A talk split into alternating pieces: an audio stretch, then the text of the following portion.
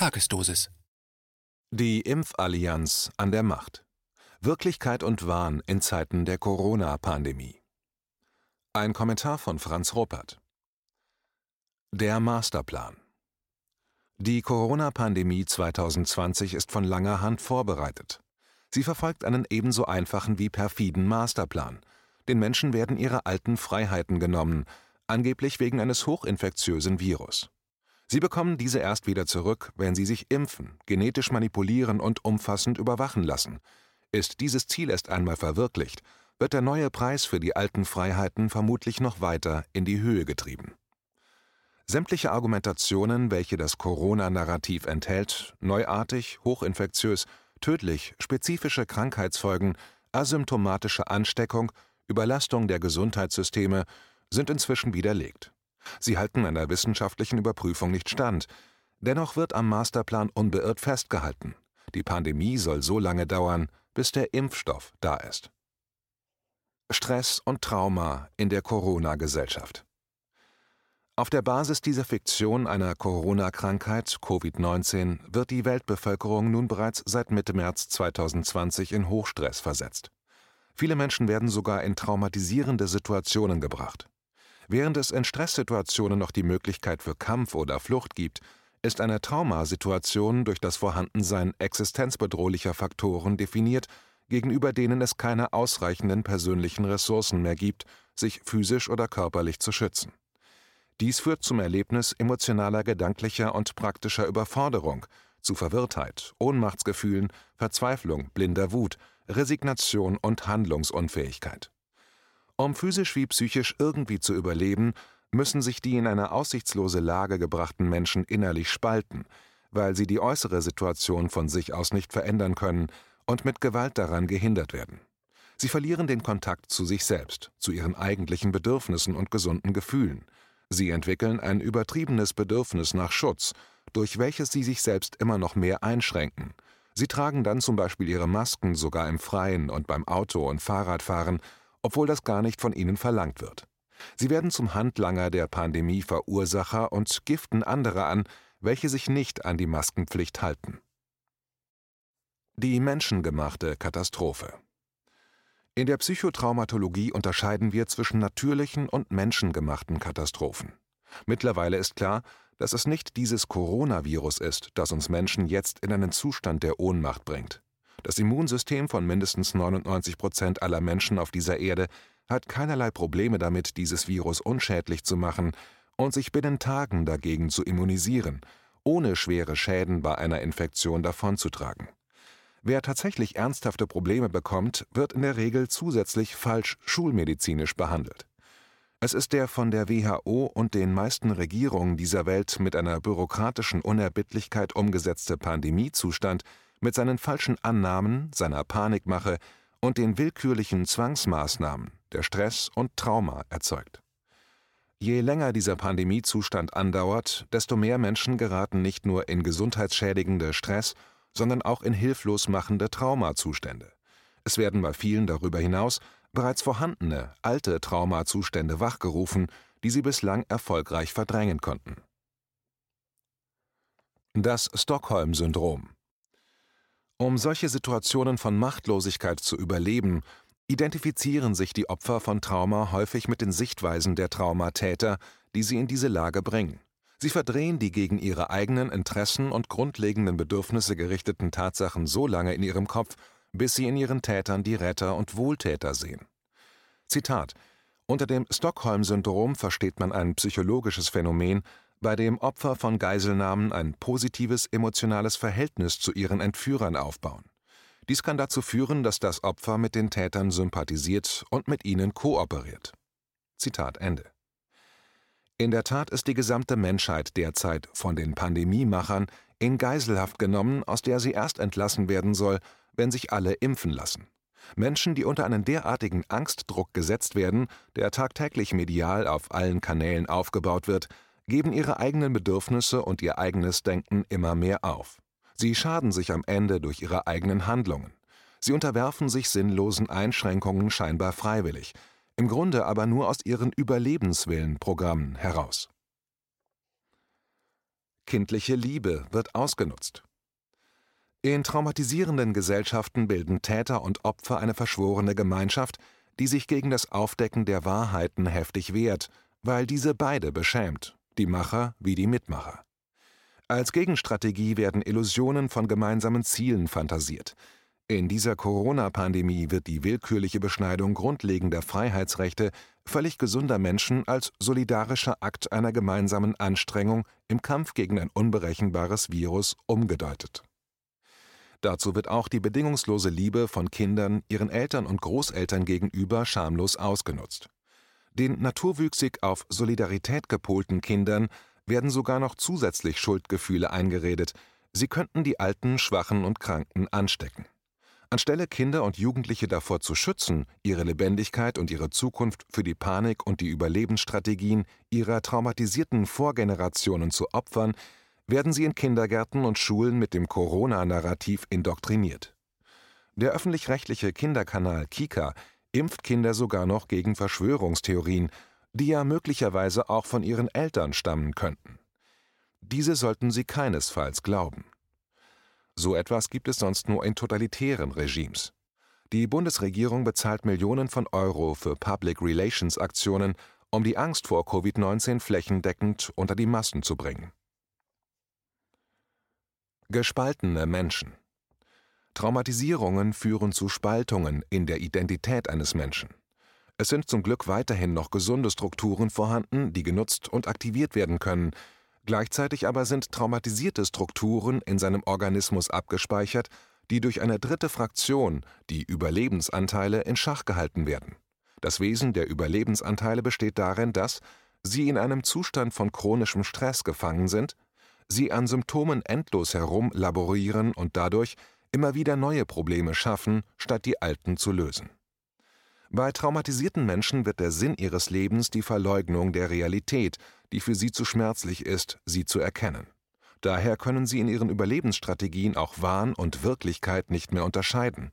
Mit blindem Aktionismus und Akribie wird derzeit versucht, Abstandsregeln in Kindergärten, Schulen oder Betrieben einzuhalten, obwohl es nur von der politischen Entscheidung abhängt, ob und wie lange der Pandemiezustand noch aufrechterhalten bleibt. Traumaopfer und Traumatäter. Kinder werden zu Traumaopfern, weil sie von Mutter und/oder Vater nicht gewollt, nicht geliebt und nicht vor Gewalt geschützt werden. Indem sie sich selbst aufgeben und sich auf Biegen und Brechen an ihre Eltern anzupassen versuchen, hoffen sie, wenn sie sich nur genügend anstrengen, dann doch gewollt und geliebt zu werden. Auf diese Weise werden aus den kindlichen Traumaopfern dann auch Traumatäter. Da alle Traumatäter die Opfer ihrer Kindheit völlig verdrängen, erkennen und fühlen sie nicht, wenn sie andere zu Traumaopfern machen. Sie sind dann der festen Überzeugung, zu ihren Übergriffen anderen Menschen gegenüber berechtigt zu sein. Sie reden sich selbst ein, mit ihren verbalen und praktischen Gewalttaten ihren Opfern Gutes zu tun.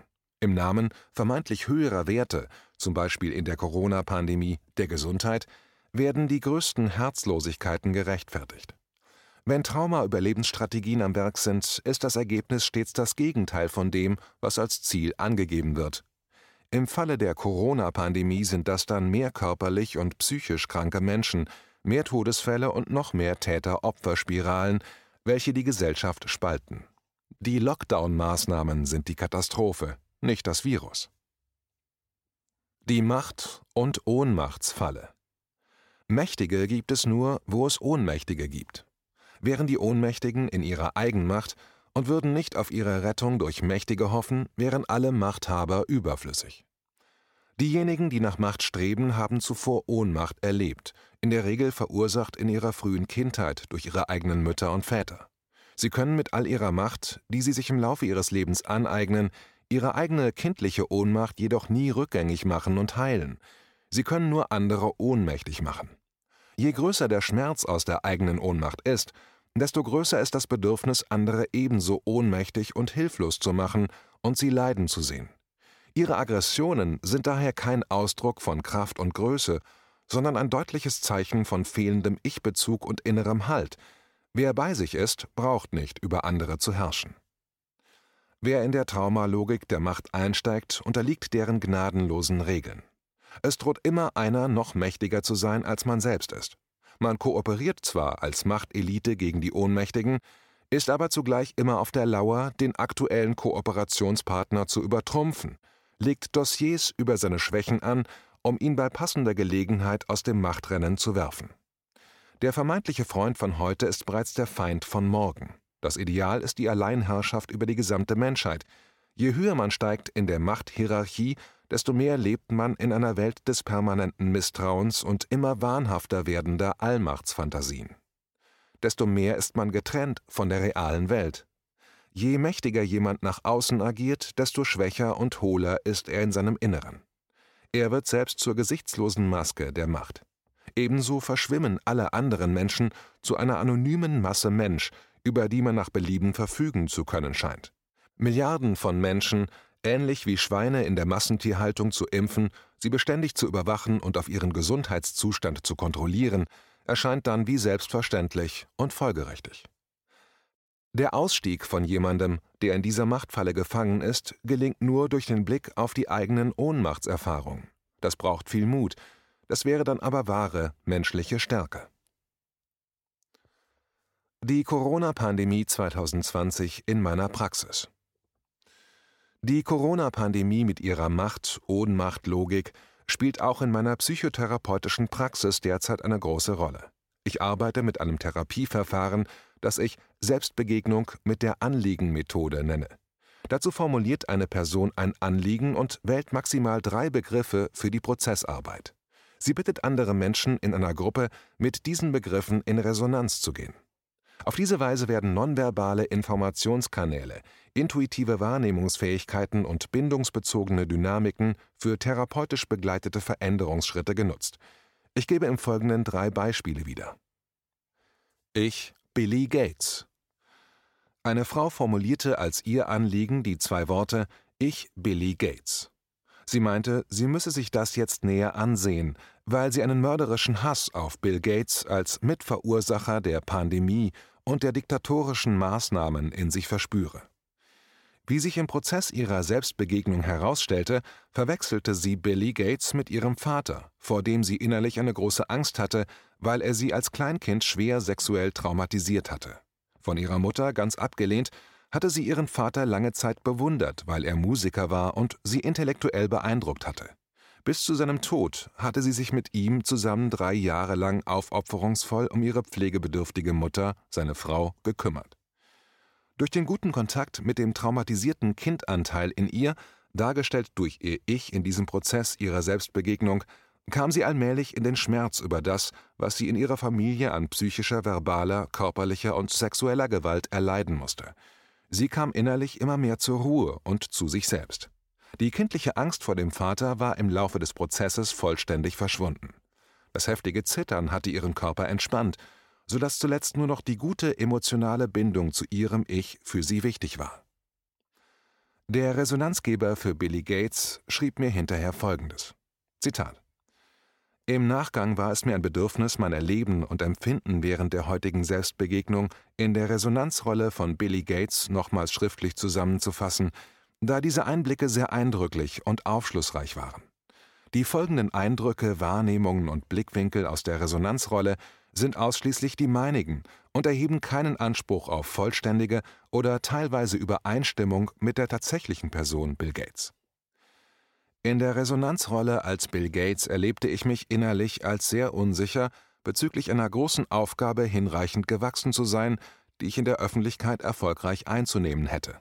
Ich fühlte mich zu Höherem in der Welt berufen und müsste Großes in der Welt bewirken. Ich zähle mich nicht als Mitglied der allgemeinen Menschheitsfamilie, sondern ich bin ein Teil einer elitären Herrscherkaste, deren Mitglieder über Generationen hinweg größtenteils im Hintergrund leben und maßgeblich an den großen Rädern der Welt drehen.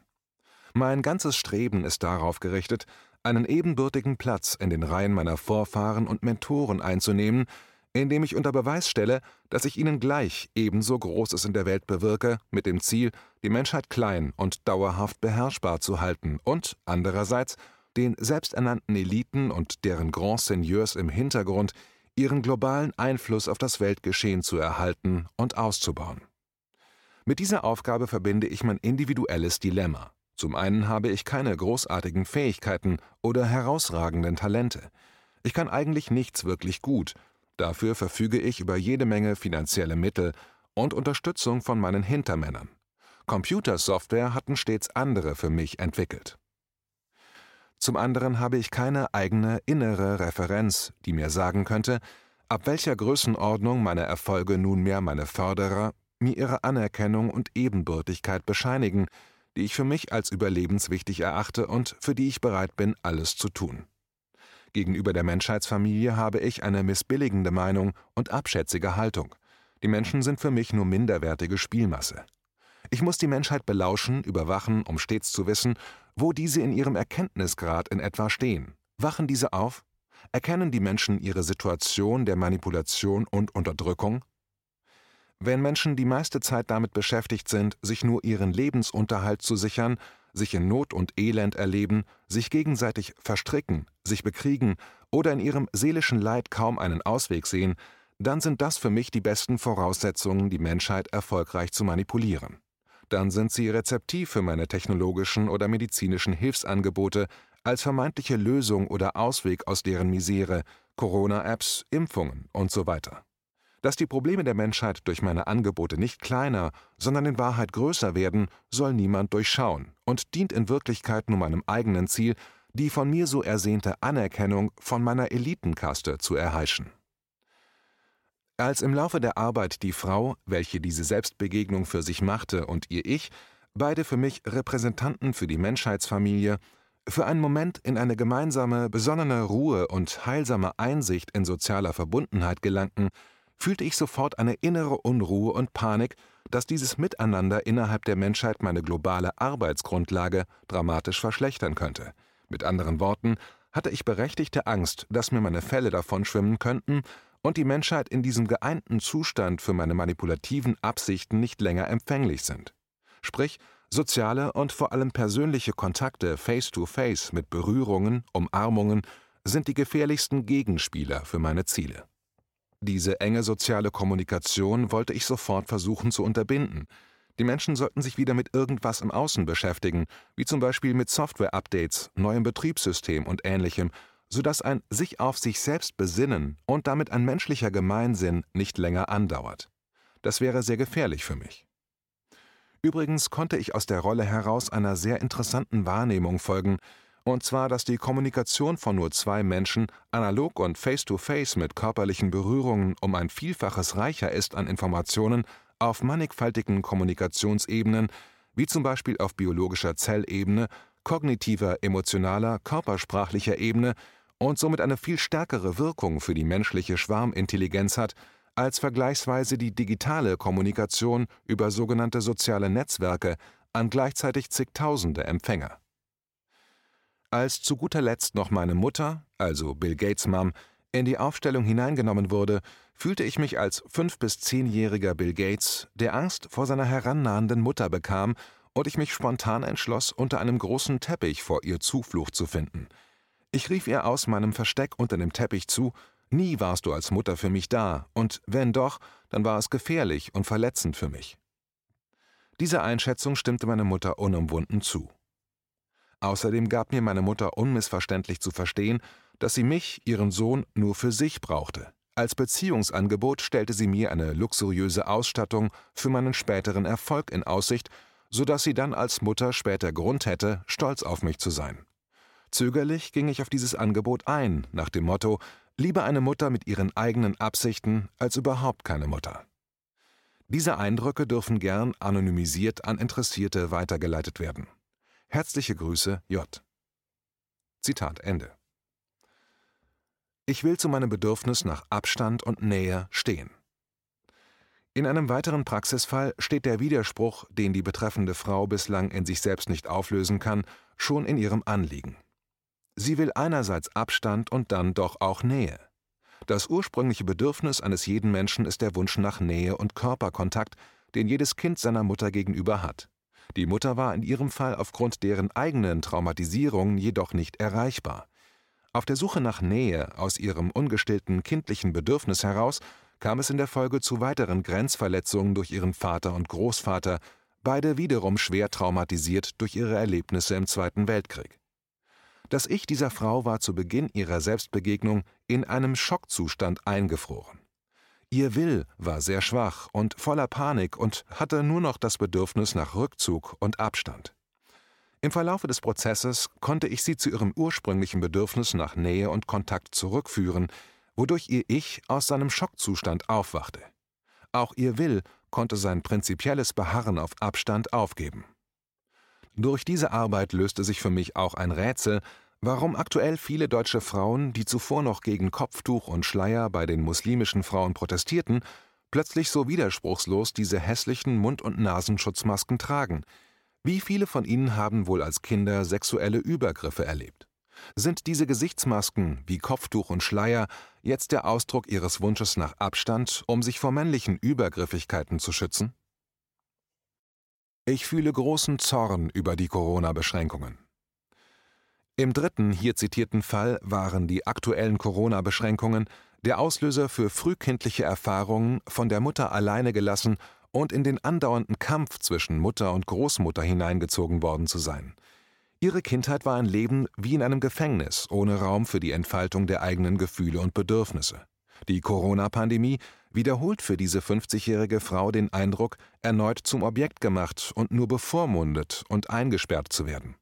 Es war für sie in ihrer Selbstbegegnung wichtig zu sehen, dass sie im Unterschied zu damals heute kein Kind mehr ist und sie sich ihre eigenen Lebensräume trotz der massiven Corona-Einschränkungen im Außen erhalten und durch die Auseinandersetzung mit ihrer traumatisierten Kindheitsgeschichte sogar noch ausweiten kann. Erfahrungsbericht eines Freundes. Zitat: Ich fahre das erste Mal während der Pandemie mit der U-Bahn, habe einen Termin beim Arzt. Ich steige mit dem Vorhaben in die U-Bahn ein, die Menschen dort bewusst zu beobachten. Was macht die Schutzmaske mit mir? Was mit meinen Mitfahrern? Die U-Bahn war zu einem Viertel voll. Es herrscht Stille. Niemand unterhält sich. Nur das Rauschen der Bahn. Die Leute starren aus den Fenstern oder in ihr Smartphone. Es besteht überhaupt keine Möglichkeit, in Kontakt zu treten. Vor vier Monaten, als ich das letzte Mal U-Bahn fuhr, war diese doppelt so voll und viele Stimmen und Emotionen waren wahrnehmbar. Da sah ich, bezeichnend für den derzeitigen Irrsinn oder auch Social Distancing genannt, einen Vater mit bis in die Augen gezogener Mütze und dunkelblauer Maske, der mit seinem Sohn, circa eins Komma fünf Jahre, im Kinderwagen die U-Bahn betritt. Der Vater nimmt Platz auf einer Sitzbank, neben sich den Kinderwagen. Das Kind sitzt im Kinderwagen, seine Füße auf Papas Oberschenkel abgelegt. Er fragt seinen Papa, warum alle mit Masken hier sind. Leider bemüht sich der Vater nicht, dem Kind eine plausible Antwort zu geben. Mein Gefühl war, er ist mit der Situation überfordert. Er sitzt in sich zusammengesunken auf seinem Sitzplatz. Der Junge schaut seinem Papa ins Gesicht, indem er nur dessen Augen sieht. Ansonsten hat er keine Möglichkeit, etwas von der Mimik seines Vaters zu erkennen. Wie geht es Papa? Wie darf es mir selber gehen? Das Kind sieht sich um, nur leere Gesichter bzw. Ausschnitte von Gesichtern. Es scheint höchst verwirrt zu sein. Doch da entdeckt das Kind sein Tablet. Ab diesem Zeitpunkt starrt es nur noch in den Computer. Welch willkommene Ablenkung, um nicht die Einsamkeit dieses Nichtkontaktes spüren zu müssen. Es berührt mich sehr, die innere Einsamkeit des Kindes bis zu meinem Sitzplatz zu spüren. Ich versuche mich in den kleinen Kerl hineinzufühlen. Da ist Verwirrung. Wo bin ich eigentlich? Wo ist jemand, den ich erkennen kann? Ich bin froh, dass ich meine Füße auf Papas Beine legen kann. Das gibt mir ein bisschen Sicherheit. Eigentlich habe ich Angst. Diese darf ich nicht zeigen. Mein Vater kann damit ja auch nicht umgehen. Ich schaue in das Tablet, um mich zu beruhigen, aber irgendwie will mich das auch nicht regulieren. Ich habe Hunger, murmel etwas von Banane. Mein Papa versteht mich nicht wirklich, er sagt ja, ja. Da senke ich meinen Blick wieder auf das Tablet, sauge an meinem Schnuller. Was für ein friedvolles Kind, das ist doch schön, es stört nicht. Ich frage mich, wie wird diese Generation in fünfzehn bis zwanzig Jahren, wie in dreißig Jahren sein? Wie wird sie dieser Albtraum in ihrem Leben beeinflussen? Wenn ich mir überlege, was sich in vielen Biografien meiner Klienten zeigt, wie viele Traumatisierungen und nun noch zusätzlich dieses Social Distancing. Welche Traumatisierungen erleiden diese Kinder heute schon in ihrer kurzen Lebensgeschichte? Welche Möglichkeiten der Beziehung können sie später leben? Sind diese Kinder überhaupt beziehungsfähig? Ist es dann eine distanzierte Beziehung, wie sie es von Anfang an gelernt haben? Vielleicht sollte in der Schule das Fach »Gesunde Identitätsentwicklung« eingeführt werden. Doch da müssten sich die Lehrer und Politiker erst ihren eigenen Biografien stellen. Somit wohl noch ein sehr langer Weg dorthin. Herzliche Grüße, H. Zitat Ende.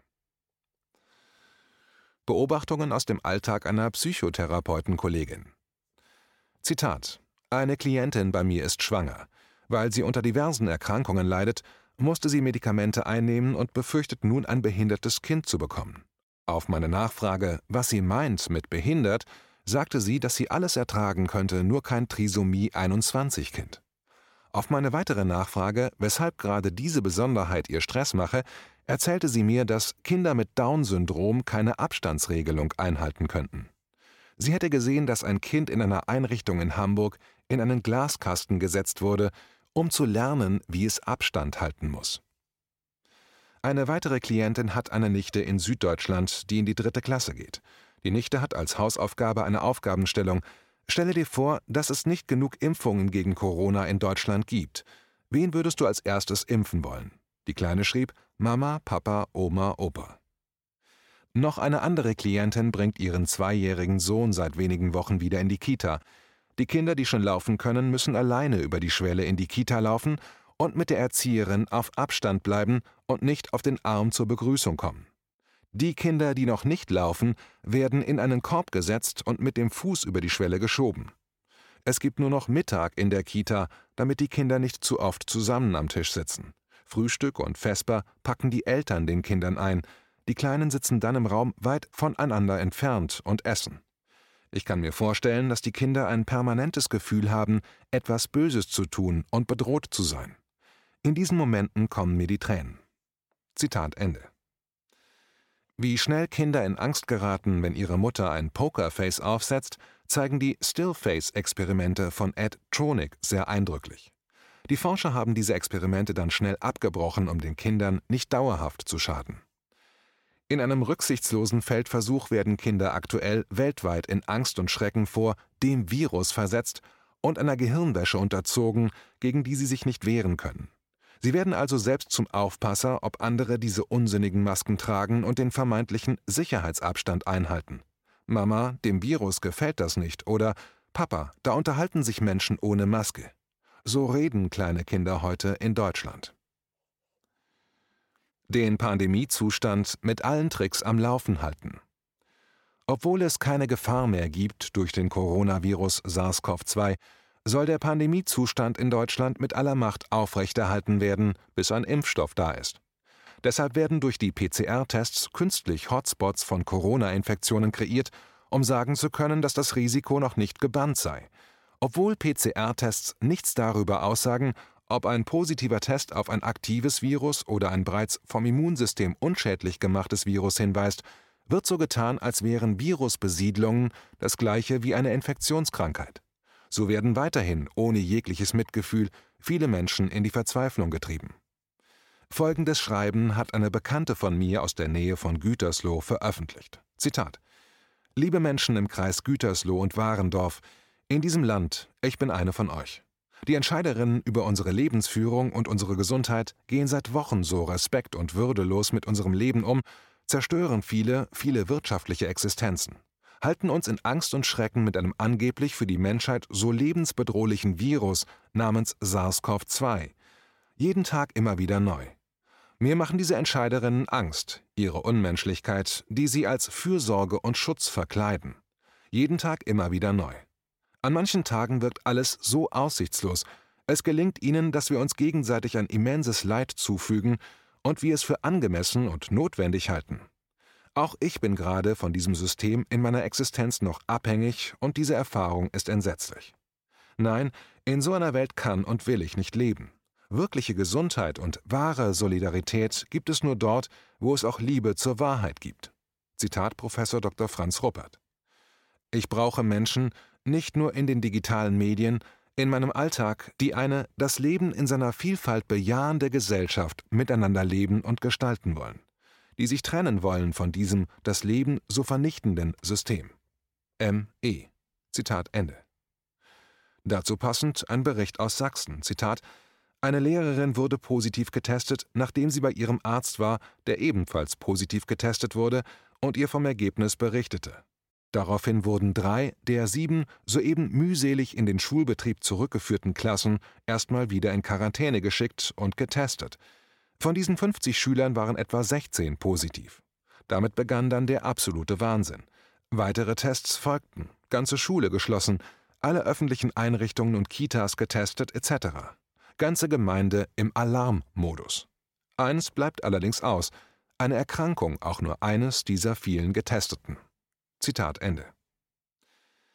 Unterdessen kommen in der Pandemiepresse Prominente zu Wort, die ganz unverblümt den Impfungen und dem Immunitätsnachweis das Wort reden. Zitat: Es wird nur noch derjenige ein Stadion besuchen können, der seinen zweiten Reisepass vorlegt, den Impfpass.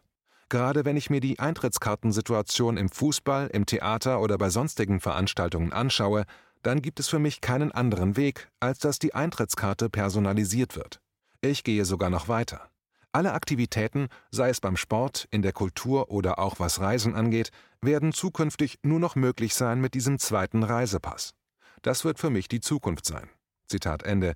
So ein Herr Paul Breitner, seines Zeichens Fußballweltmeister von neunzehnhundertvierundsiebzig im Münchner Merkur vom sechsundzwanzigsten Juni zweitausendzwanzig, der vermutlich nach sorgfältigster Abwägung sämtlicher Argumente aus der Virologie, Epidemiologie, Infektologie, Immunologie, Lungenheilkunde und Psychotraumatologie zu diesem profunden Ergebnis gelangt ist, dass der personalisierte Impfpass für die Zukunft alternativlos ist. Die Pandemie als Chance für mich. Diese Corona-Pandemie erweist sich für mich auch als gute Gelegenheit, mich von alten Gewohnheiten zu trennen, die mir nicht guttun. Einen Herrn Breitner streiche ich für die Zukunft also aus meiner Galerie vorbildhafter Menschen. Ich habe mittlerweile auch das Abonnement meiner Tageszeitung gekündigt, weil es mir übel wird, das alles zu lesen, was mir in meinem eigenen Haus an Einseitigkeiten und Desinformationen täglich auf den Frühstückstisch flattert. Ich schaue schon seit Wochen weder die Heute-Sendungen noch die Tagesschau an, was ich zuvor regelmäßig getan habe. Talkshows sind schon länger nicht mehr auf meinem Tagesplan. Das gibt mir pro Tag einiges mehr an Zeit, aus meiner Sicht Vernünftigeres zu tun. Ich habe auch die Mitgliedschaft in meinem Berufsverband gekündigt, als ich mitbekam, dass er das Pandemiespiel mit seinen guten psychologischen Ratschlägen an deren Macher unterstützt. Ich konzentriere mich noch mehr auf das, was mir Lebensfreude gibt. Ich stoße auf ein Zitat von Rosa Luxemburg und recherchiere es im Internet. Es lautet vollständig, Zitat, wie Lassalle sagte, ist und bleibt die revolutionärste Tat, immer das laut zu sagen, was ist. Zitat Ende. Bereits in meinem Buch »Wer bin ich in einer traumatisierten Gesellschaft« habe ich im Vorwort geschrieben, Zitat, niemand von uns kann die Welt retten. Vor denen, die das versuchen, sollte man sich womöglich besonders in Acht nehmen. Jeder von uns ist nur eine kurze Momentaufnahme des Lebens innerhalb unvorstellbarer Zeit- und Raumdimensionen. Wir dürfen daher dieses eigene, kostbare Leben vor Unheil bewahren und es genießen, soweit es die jeweilige Weltlage und unsere eigenen Lebensressourcen im aktuellen Moment zulassen. Wir dürfen uns vor dem offensichtlichen Wahnsinn anderer Menschen in dieser Welt retten, wo immer uns das möglich ist. Um das zu können, müssen wir durch die Arbeit an unserer eigenen, traumatisierten Psyche etwas Wichtiges lernen. Dass wir uns nicht in den Strudel der zahllosen Täter-Opfer-Dynamiken hineinreißen lassen, die sich in uns aufbauen können und uns von anderen Menschen fortlaufend angeboten werden. Zitat Ende. Ich bin froh über jeden Menschen, der jetzt in seinen gesunden Anteilen bleibt und mit dem eine konstruktive Beziehung möglich ist. Ich bin glücklich über jeden, der die aktuelle Krise für sich nutzt, aus seinen Illusionen und Trauma-Überlebensstrategien aufzuwachen und zu erkennen, was real geschieht. Ich belege nun meine Praxis für Psychotherapie mit dem Zusatztitel Räume für Gesundheit, Wahrheit und Lebensfreude.